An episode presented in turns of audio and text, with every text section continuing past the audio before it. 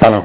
من عادل طالبی هستم و در این فایل صوتی می‌خوام به چند تا نکته درباره تبلیغات اشاره بکنم و مقایسه داشته باشیم درباره تبلیغات در فضای دیجیتال و غیر دیجیتال به خصوص برای کسب و کارهای دیجیتال. دلیل اینکه این فایل صوتی ضبط شده این هستش که من یکی از پست های قدیمی کانال کار و کسب رو در لینکدین به اشتراک گذاشتم و اونجا دوست عزیزی به نام احسان حمیدی از من پرسیده بود که آیا هنوز هم تبلیغات این سبکی رو پیشنهاد می‌کنید یا میشه اینا رو پیشنهاد کرد؟ اجازه بدید اول اون پست رو یادآوری بکنم چی بود. اون پست پستی هست که من درباره جوک و کاربرد اون در مدیریت مطرح کرده بودم. توی اون پست گفته بودم که پارسال با یکی از دوستای خوبم توی سازمان مدیریت صنعتی پارسال اون موقع میشه 3 4 سال پیش. درباره یک سری از جوک ها و لطیفه ها که کارکرد مدیریتی هم دارند صحبت می‌کردیم. بعضی از جوک ها رو بررسی کردیم و از اون به بعد این جوک ها از این نظر هم برامون جالب شد که ببینیم تو چه مواردی میشه ازشون توی کار و مذاکرات و غیره استفاده کرد. و بعد من اونجا یک مثال زدم. مثالم هم این بود که از روزنامه جام جم برای پیشنهاد یک پکیج تبلیغاتی برای ما اومده بودن. یه ویژنامه در روزنامه جام جم قرار بود منتشر بشه و اون تیم تبلیغاتشون اومده بودن با business ها صحبت می‌کردن. به ما هم روی جلد اون بس در واقع ویژنامه یه position یه جایگاهی رو اختصاص دادن. گفتن که اینجا مال شما. به علاوه دو سه تا هم داخل ویژنامه و مجموعا شد بالاخره با مذاکراتی که داشتیم و چونه زنی از 40 تومن هم رسوندش به 25 تومن و okay کردیم تمام شد و پیشنهادم خوب بود به نظر من. خیلی خوب بود و تمام شد. اینا گفتم پس بریم okay کنیم و طرح‌ها رو بدید اینا. بعد که طرح رو فرستادیم یه روز دوباره هفته بعد اومدن گفتن ببخشید. دو سه تا دونه چیز می‌خوام براتون اضافه کنم. خب ببخشید چیه؟ گفت آره اینجا رو اضافه می‌کنیم یه نیم صفحه کامل بهتون گفتم چه عالی چقدر پول اضافه میشه؟ هیچ چی هیچ چی گفتم خب خیلی خوبه. عالیه. گفت فقط اون جایگاه روی جلد رو نمی‌تونیم بهتون بدیم. اونو یه نفر اومده کل جلد رو خرید با جاش. یعنی با ما صحبت کرده بودن اوکی داده بودن. بعدا میرم پیش مشتری دیگه یه مشتری دیگه کل جلدش میده بعد گفتن آره بیا دیگه به جای این مثلا دو تا نیم صفحه میدیم. من اونجا به جای اینکه بیام دعوا بخوام بکنم یا بگم این چه ورزشه مسخره شو در آوردید یه هفته وقت ما رو گرفتید چه می‌دونم گرافیست ما کار کرده این چه وضعی و غیره. اومدم براش دونه جوک تعریف کردم. جوک این بود. اینکه یه روز یه آقایی داشته از یه خیابونی رد می‌شده و می‌بینی که گربه ای داره از یک کاسه عتیقه شیر می‌خوره. توی ذهنش یه ایده جرقه می‌زنه و میره به اون پیرمرد میگه که حاج آقا این گربه چند؟ حاج آقا میگه پسرم پنجاه هزار تومن. میگه باشه می‌خرم بیا این پنجاه هزار تومن. گربه رو ور میداره که بره میگه حاج آقا مثل این گربه چشش به این شیر است. این عادت کرده مثل تو این کاسه شیر بخوره. این کاسه هم بده ببرم. پیره مرده میگه عزیزم من با این کاسه تا حالا 50 تا گربه فروختم. بیا برو بیا برو دنبال کارت.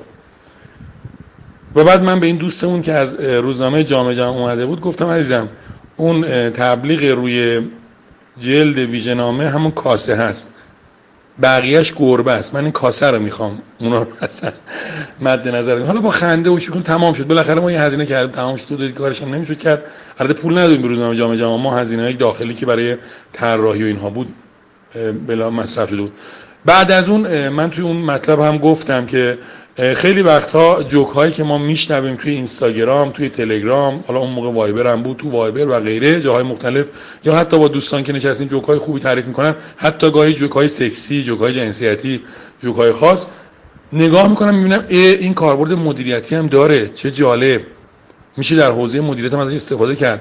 یه وقتی با همکاراتون دارید صحبت می‌کنید ممکنه که با یک جوک با یک لطیفه هم بتونید فضا رو تلطیف بکنید هم پیام رو منتقل بکنید و همین که در فضای های کانتکسی که ما هستیم. حالا این چیزی من دارم میگم قطعا تو کتاب های مذاکرات رسمی نیست.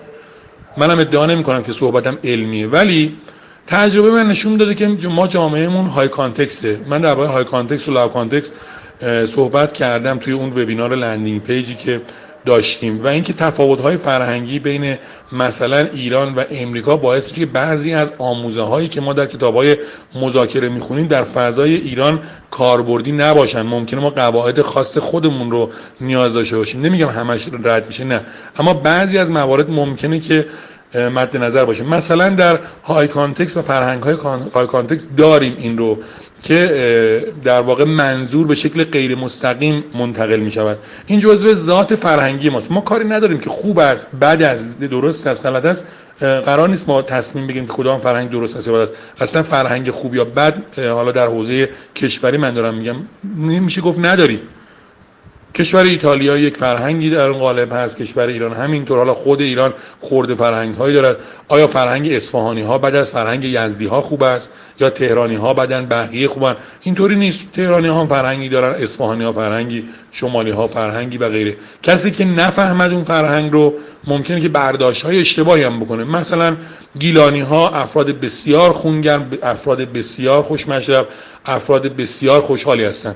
کسی که این رو نفهمه ممکنه که برداشت های اشتباهی بکنه و عراجیفی و جوک های خیلی دشتی رو درباره اونها بگه. این به خاطر نفهمی اون فرده که اون فرهنگ رو نمی‌فهمه وگرنه اون فرهنگ قنای کافی رو داره و برداشت اشتباه ما از فرهنگ خوب و زیبای اونها ممکنه که منجر به یک سری از تصورات و پیشفرض های غلط بشه. حالا بگذاریم وارد حاشیه ها نشیم. به هر حال داشتم می‌گفتم که این تفاوت فرهنگیه ممکنه که ایجاب بکنه که ما در مذاکراتمون در تعاملاتمون از روش های دیگری فارغ از اون که در کتاب های رسمی به کار برده شده استفاده کنیم و اتفاقا جواب هم بگیریم. من این رو فهمیدم که در برخی از مذاکرات که سطحش خیلی خیلی رسمی نیست میشه از یک چنین روش های مثلا استفاده از جوک های درست و بجا استفاده کرد تا بدون اینکه باعث ایجاد حاشیه بشه با لبخندی اصل پیام رو هم رسون که این نمونه که دارم یکی از نمونه‌های خوبی بود که ما داشتیم.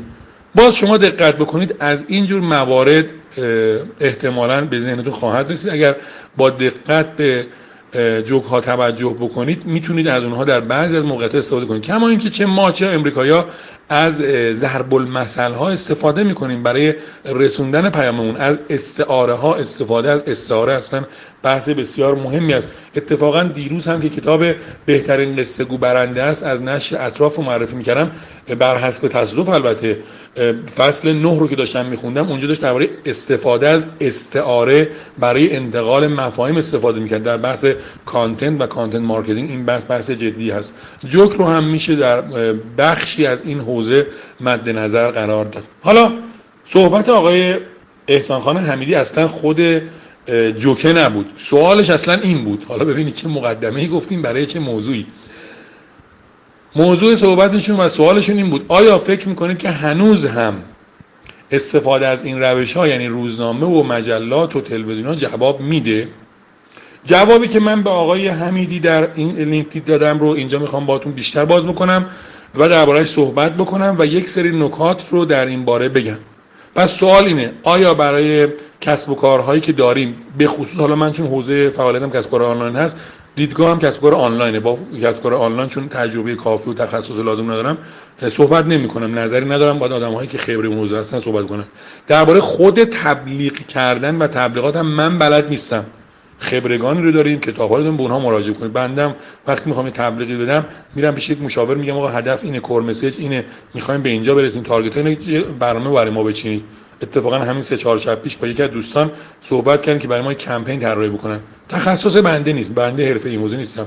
می‌دونم چی می‌خوام می‌دونم تارگتام چی میرم پیش متخصص میگم آقا کمپین منو بچین المان ها رو در نظر بگیر به من بگو کجاها تبلیغ بدم اما در حوزه کسب و کارهای آنلاین یه موضوعی که مد نظر ما هست و من هم توی اون کار می‌کنم user acquisition هست یا جذب user یعنی کاربر جذب کنیم. حالا کاربر می‌تونه مشتری باشه و غیره. و اینکه سوال آقای حمیدی اینه آیا برای کسب و کارهای آنلاین هم میشه به مجلات به روزنامه ها به ابزارهای غیر دیجیتال مثل رادیو تلویزیون بیلبورد و غیره مراجعه کرد یا خیر؟ یکی از اشتباهاتی که ما صاحبین کسب و کارهای دیجیتال می‌کنیم دقیقا همین موضوعه. یعنی فکر می‌کنیم تصور می‌کنیم که چون در فاز دیجیتال کار می‌کنیم فقط باید از ابزارها و رسانه های دیجیتال برای این منظور استفاده کنیم برای جذب کاربر و جلب توجه و تبلیغاتمون. به نظر من این اشتباهه. دلایل مختلفی می‌تونم برای اینکه نشون بدم که نظرم درست هست به اصطلاح evidence بیارم و شواهدی رو مطرح بکنم. منتها قبلش دوست دارم شما رو ارجاع بدم اول به کتاب کشش. کتاب کشش رو من دو سه بار معرفی کردم. آقای سهیل محمدی هم ترجمهش قبل از عید به دست من رسید. عید اگر کانال کاراکس رو دنبال کرده باشید یا صفحه اینستاگرام من رو اسکرین شات هایی رو تصاویری رو از متن کتاب هم گذاشتم تو کانال کاراکس و اون رو معرفی کردم و گفتم یکی از خوبی های کتاب کشش این بود که میاد میگه آقا برای جذب مخاطب ما 19 تا کانال مختلف داریم. حالا اونجا 19 تا میگه. ممکنه شما بشینید به شما بشه 30 تا. ممکنه به فکر کنید که چند تا مشابه هم دیگه میشه 15 تا. مهم نیست دسته بندی دیگه. حالا درباره این خیلی با هم دعوا, نمی‌کنیم با هم دیگه نیاز اختلاف نظر بکنیم. به حال یک تعدادی روش داریم. و بعد نکته کلیدی کتاب کشش اینه. میگه یک صاحب business باید تشخیص بده که کدام یک از این ابزارها می‌تواند برای کسب و کار اون مفید باشه. مفهومش چیه؟ ممکنه که برای یک کسب و کاری یک کانال جواب بده مثلا سئو برای یک کسب و کار دیگری مثلا تبلیغات کلیکی برای یک کسب و کاری تبلیغات آفلاین. اتفاقا توی یک فایل های صوتی من گفتم گفتم چیزی که کتاب کشش رو برای من جذاب کرد کتاب کشش یا Traction رو برای من جالب کرد این بود که من عادل طالبی چون سالها در حوزه مثلا سئو تبلیغات کلیکی و مانند اون کار کردم. ذهنم بسته شده بود یه مقداری احساس کردم این گونه دارم رفتار می‌کنم که تا یه پروژه میاد بدو بدو سعی کنم اول محتوا content marketing فرآیندهای inbound نمی‌دونم سئو و غیره رو توش رعایت بکنم. اما ممکنه یه کسب و کاری اصلا شروعش با کانال های دیگری باشد. خود کتاب کشش یکی از زیبایی هاش همینه. و یکی از دلایلی که خوبه که این کتاب رو حتما بخونید اینه. اونجا میگه در مراحل مختلف یک بیزینس کانال های مختلف ممکنه جواب بدن. مثلا اگر در مرحله ورود به بازار هستید ممکنه یک کانال جواب بده. وقتی در مرحله رشد هستید یک کانال دیگه. وقتی به مرحله بلوغ می‌رسید کانال های دیگر. این هم خیلی نکته مهمیه. ممکنه در مرحله ورود به بازار از کانال های غیر دیجیتال استفاده کنید. مثلا من خاطرم هست. قبلا هم توی فایل های صوتی مربوط به استراتژی های ورود به بازار درباره این صحبت کردم.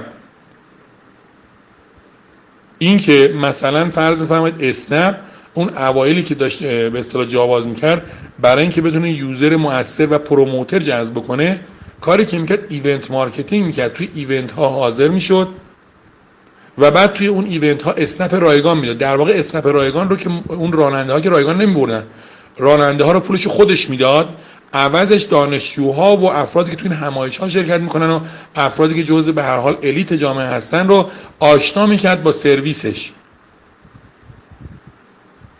نقطه ورود به بازار توی اون لحظه. بعدا اسنپ در یه مرحله دیگری که مرحله رشد بود اومد و از تبلیغات آفلاین مثل بیلبورد و اینها استفاده کرد. در یک سری از مراحل از تبلیغات آنلاین هم استفاده کرد. به نظر من تبلیغات آنلاینش بیشتر تکمیل کننده کمپین بود. برای برند اورنس بود و تکرار نام برند بود. کار اصلی رو اون بیلبورد ها به نظر من شاید من اشتباه کنم گفتم من متخصص تبلیغات نیستم ولی نظر من این هستش که اون بیلبورد ها تاثیر بسیار خوبی داشتن. اون جایی که قرار بود راننده ها رو جذب کنه یه سری جوان دانشجو رو میفرستاد کنار میدون ها و خیابون ها با یه علامت اسنپ که همونجا اینها بپرسن چیه و اینا. خب این راننده های اسنپ که بخش عمدهشون تو اینترنت نیستن. اگر هم تو اینترنت بودن فقط توی تلگرام بودن احتمالا. اون هم فقط برای با فامیل هاشون دوستاشون ارتباط داشته باشن. یه آدمی کنار خیابون وایساده با یه دونه پلاکارد که اسنپی شو خیلی موثرتر بود تا هزار تا دونه از این بنرهای خوشگل و content marketing و inbound marketing و سئو. سئو کنه که چی؟ می‌دونید می‌خوام چی بگم؟ می‌خوام بگم تشخیص کانال درست بسیار بسیار مهمه. توی business ما کانال های مختلفی می‌تونه موثر باشه تاثیرگذار باشه برای جذب مخاطب و کاربر.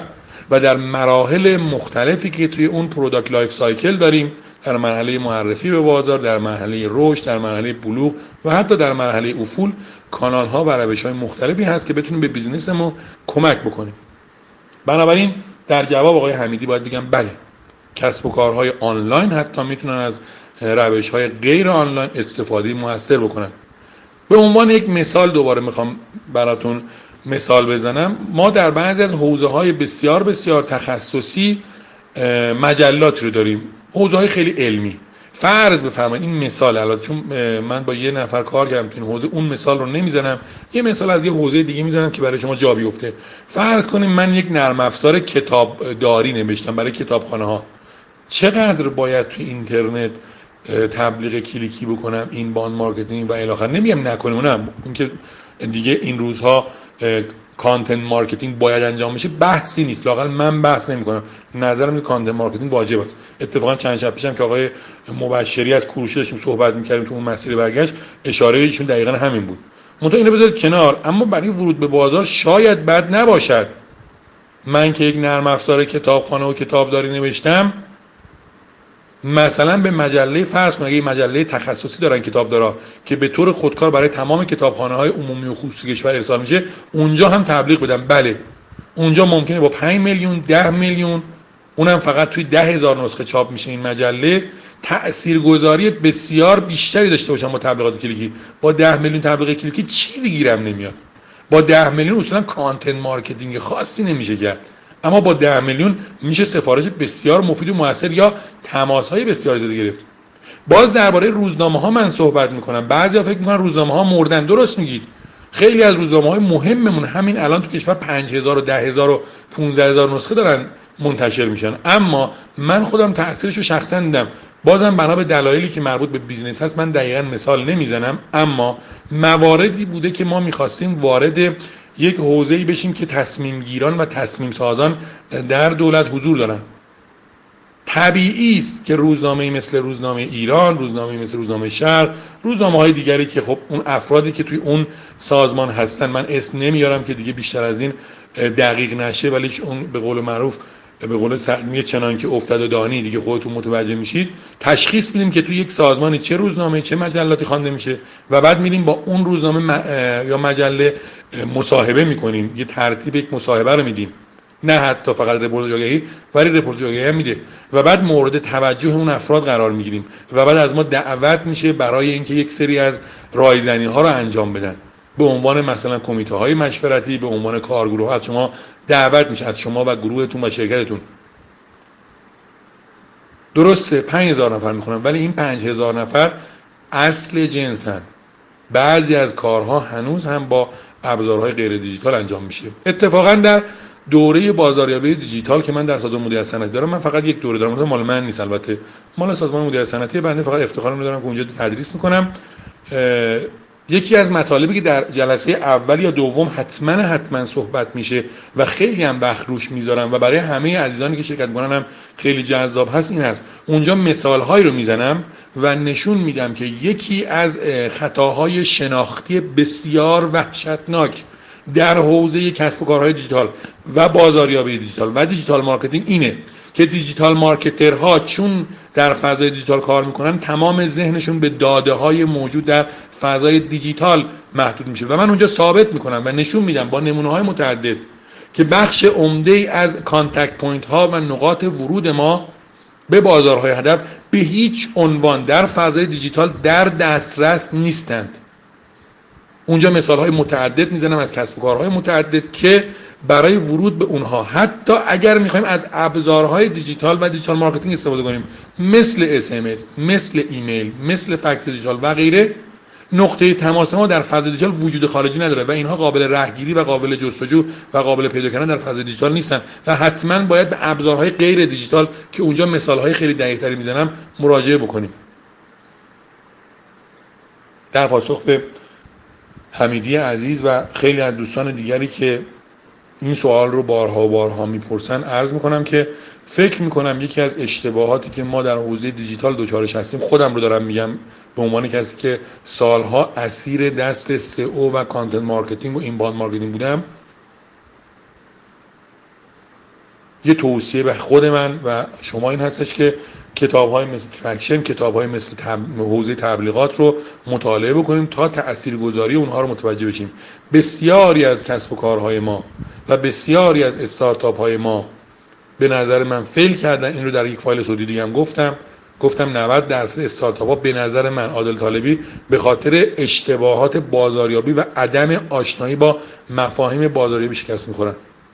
بخشی از مفاهیم بازاریابی این هستش که حواسمان باشد. تنها یک کانال برای رسیدن به مخاطبمون وجود ندارد.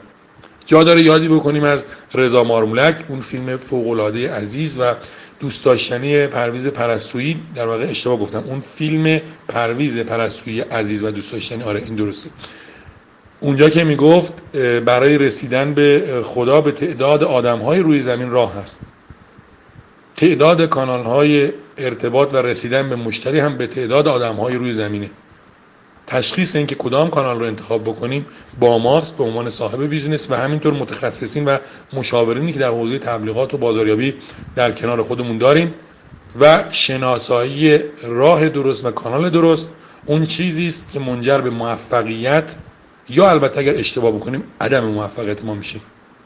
امیدوارم این 20 دقیقه وقتی گذاشتید برای شنیدن به این فایل صوتی براتون یک نکاتی رو داشته باشه. کل صحبتم رو اگر جمع بکنم توی یکی دو جمله این خواهد بود. اگر یک کسب و کار آنلاین داریم این خطای شناختی رو مرتکب نشیم که فکر کنیم تمام مخاطبان بالفعل و بالقوهمون در فضای دیجیتال قابل رهگیری و ردگیری و شناسایی و تارگت شدن هستن. باید به همه کانال های موجود فکر کنیم و در مؤثرترین و مناسبترین کانال ها حضور داشته باشیم و از اونجاها وارد بازار بشیم. این فایل صوتی رو به عنوان فایل شماره 25 استراتژی های ورود به بازار. من منتشر خواهم کرد و کپشن می‌زنم زیرش. با اینکه از اون جنس نیست واقعا یه مقدار متفاوته اما فکر می‌کنم که نکاتی که در این فایل صوتی گفته شد در ادامه همون 24 تاست. بعضی از دوستان میگن که یکی دو شمارش نیست. بله درست میگید. فایل های استراتژی ورود به بازار. شماره 18 که به استراتژی تهاجمی مربوط بود بنا به دلایلی که یک مقدارش دلایل اخلاقی بود یک مقدارش هم به خاطر تبعاتی که ممکن بود داشته باشه افتاد از بعضی از اون روش ها منتشر نشد. همینطور یکی از شماره های این سری استراتژی فقط برای اعضای خبرنامه ایمیلی من ارسال شد. باز هم ارسال میشه. اگر عضو خبرنامه باشید این فایل به شکل عام منتشر میشه. اما ممکنه که مثلا فایل شماره 26 باز به صورت خبرنامه ایمیلی ارسال بشه. بنابراین اگر در خبرنامه ایمیلی من عضو نیستید عضو بشید. متشکرم. موفق باشید. خدا نگهدار.